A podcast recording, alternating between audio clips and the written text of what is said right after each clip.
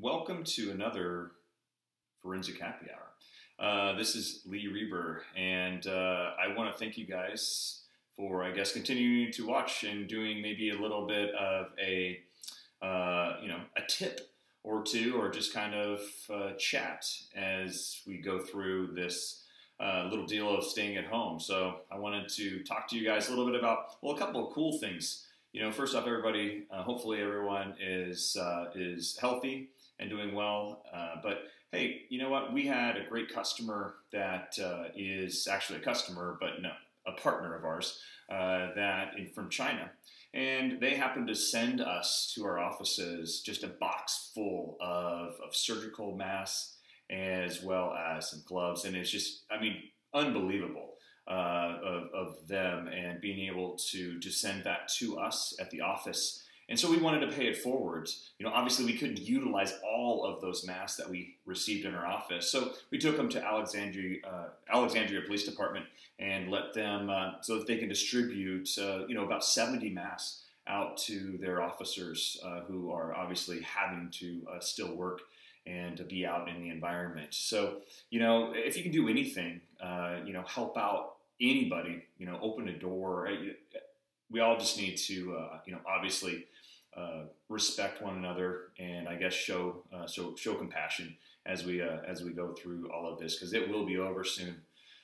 So hey, let's get back to kind of the forensics instead of my PSA on that. So let's think about a tip. So one of the things, obviously, we know that with digital forensics, it comes in all forms, right? So you might have the mobile devices, you might have UAS, you might have an SD card.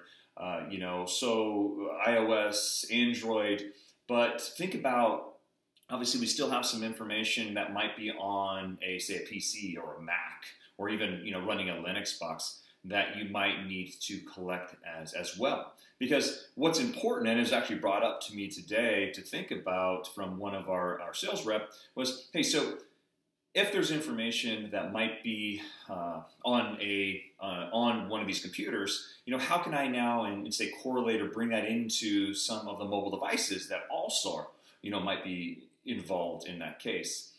So it's easy. So we have what's built into our Oxygen Forensic Detective. We have what's called Key Scout, and what Key Scout allows you to do as an investigator is to go in and take an executable, take it to the target computer, and you're able to now run that, set some parameters. If you want to, extract, say, all of the, browser histories, or, some of the information that the QR code for, for WhatsApp, or tokens, being able to get all the tokens, passwords from some of these messaging apps that are on the actual computer, get emails that might be on the computer as well as user activity. I mean, there's so many things that Key Scout's going to extract from that, but that's not the best thing about it.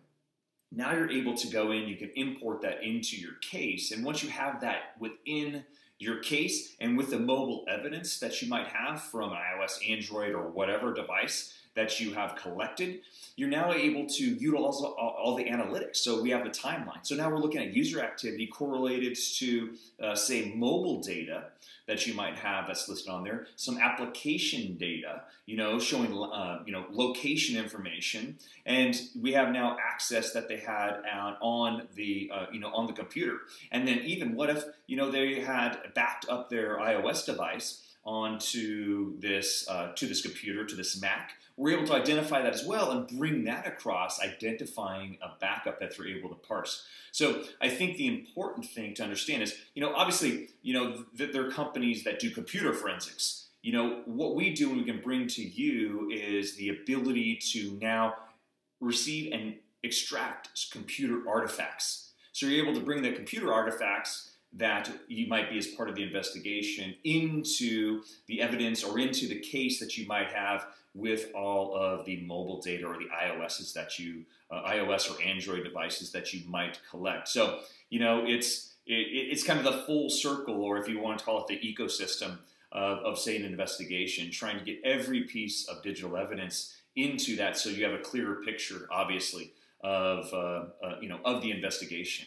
So, hopefully that little tip might help on some of those when you're starting to think about, hey, how do I take some of the computer artifacts and correlate those on a timeline or do the analytics within Oxygen Forensic Detective. So hopefully that that helps out on your investigations, like I had mentioned, and hopefully you had a fantastic week and now you can relax and enjoy happy hour. So thank you very much and cheers.